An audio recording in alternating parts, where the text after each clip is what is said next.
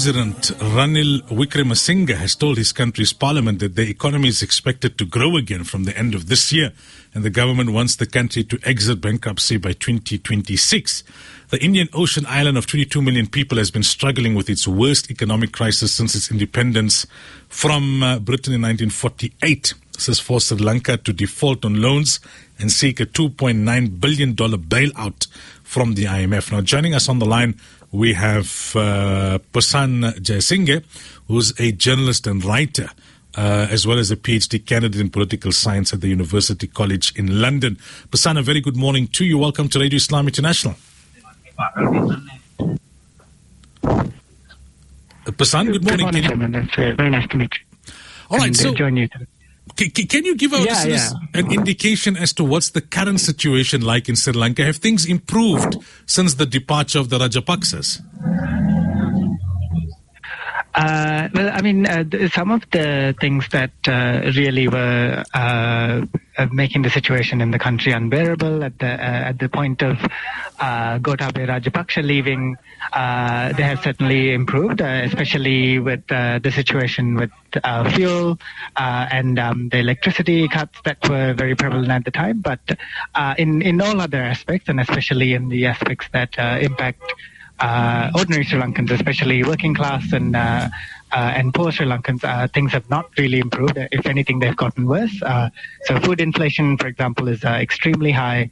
Uh, uh, and uh, and and the the effects of the IMF imposed uh, budgetary measures are now coming to start to take effect, and that means um, uh, an increased amount of taxes for people uh, uh, and uh, the loss of many subsidies, uh, for example, for fuel and for for electricity. And so, yeah, things are definitely have not really improved in the eyes of many ordinary Sri Lankans. So, um, yeah, things are looking quite as big bleak as things were last year, really, Suleiman.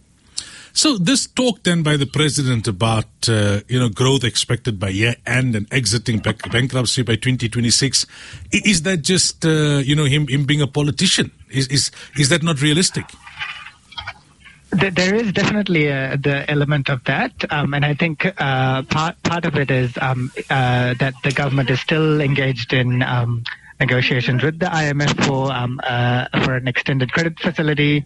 Um, that's that's a 2.9 billion uh, US dollar uh, deal, and th- and that is meant to be um, uh, a, a- a signal to um, Sri Lanka's creditors, uh, especially ones in the West, that um, uh, that uh, Sri Lanka will re, uh, repay its loans and so on. So uh, some of this talk about uh, increased growth, about getting out of bankruptcy, it's it's really trying to uh, signal to international financial institutions and especially creditors that um, the economy is on track uh, in some senses.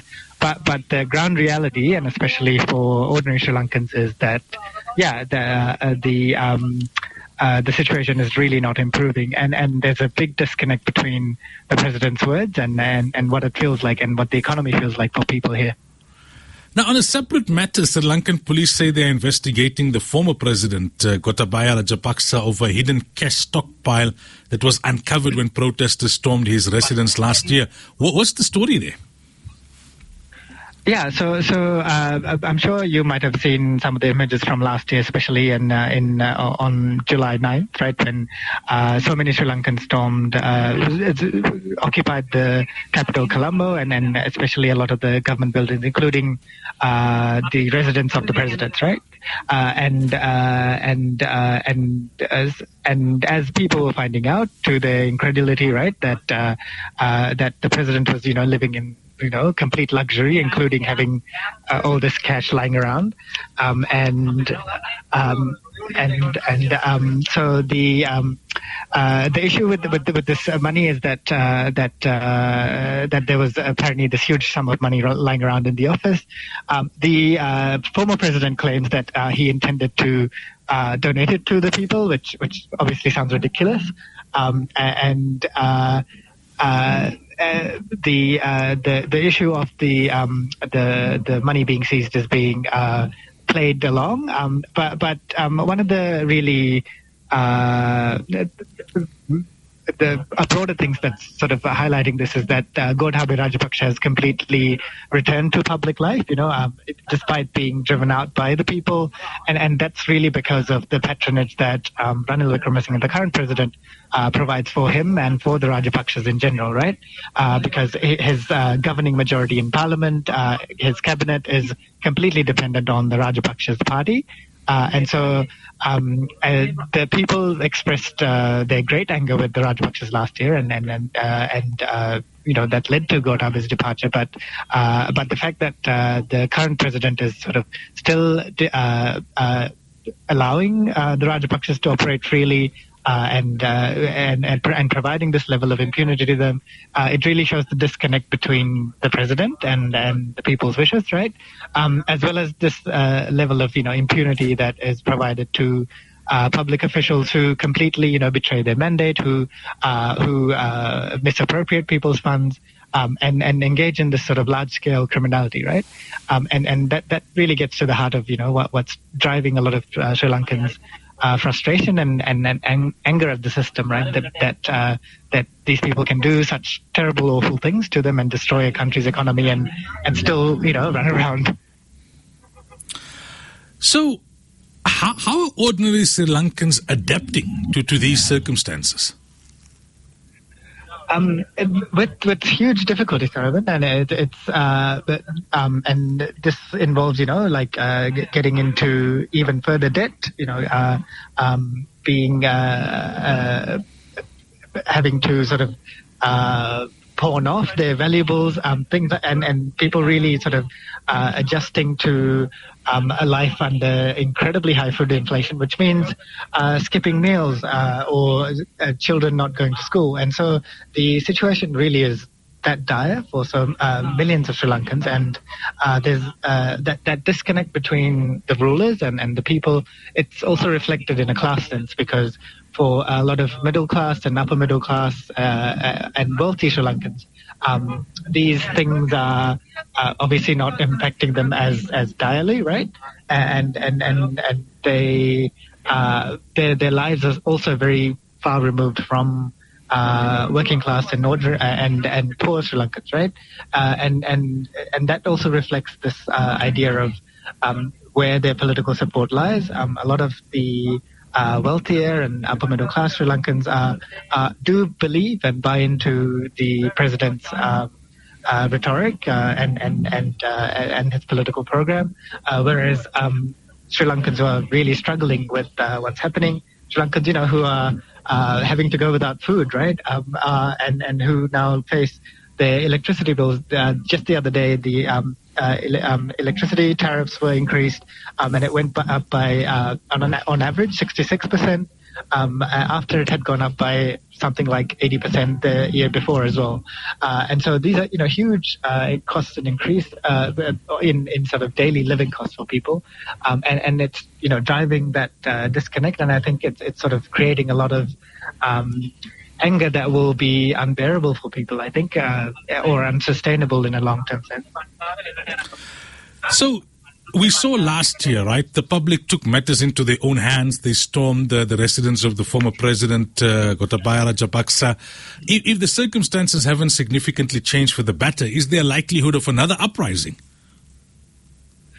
Um, I, I, think that's definitely, uh, there, there's definitely a likelihood because um, part of the president's uh, compact with the people after he, uh, you know, was uh, uh was appointed um, after Gotabaya Rajapaksa's ouster uh, was that you know he would bring this level of stability to the country uh, and and that uh, and that he would improve things, right? And and and because that hasn't um, uh, happened uh, in the eyes of so many ordinary Sri Lankans, I, I think they'll be definitely compelled to act out again. And um, the only difference this time might be that. Um, in uh, the the anger expressed last year was very much in in very controlled, and I think in quite civil civil ways because uh, it was it was really the first time that a lot of Sri Lankans were stepping out uh, in, in, in such large numbers, um, and th- there was definitely. Uh, um, they were being guided there by a lot of the sort of civil uh, activists and uh, activist groups um, who were mobilizing for sort of you know peaceful uh, change. And and part of uh, Ranil uh, Wickremesinghe's uh, strategy as soon as he got into power was to repress a lot of those activists, right, and to take them uh, to arbitrarily detain them, to take them in for questioning, and so on. And and so. Uh, if there is another uprising of the people, uh, those activists and those uh, civil society groups and nodes will not no longer be there to sort of act as a guide for people. And I think the consequences of that might be that um, some of that uprising or whatever, if, if it happens uh, in such large numbers again, um, is that it, it, will be a lot more unpredictable, I think. Um, and then, uh, you know, there's a risk of, uh, you know, real violence and uh, and discontent because uh, you know people's lives are just becoming incredibly unbearable to uh, to go on in this way. I think. All right. Uh, thank you so much for your time this morning, Pasan. It was a pleasure speaking to no, you. No, no worries. No, it's an absolute pleasure talking to you. Have a great day and go well. And you too. That was Pasan Jayasinghe. He is uh, a journalist and writer based in London, talking to us about the latest uh, in Sri Lanka. It's now coming up to seven minutes before nine. We closed the program this morning with a report put together by Nina from the news team about a court convicting a fake doctor who worked as a psychiatrist for 20 years. Uh, raking in over 28 million pounds. Wow. Sometimes we think these things only happen in South Africa. It happens in the developed world as well. That's it from the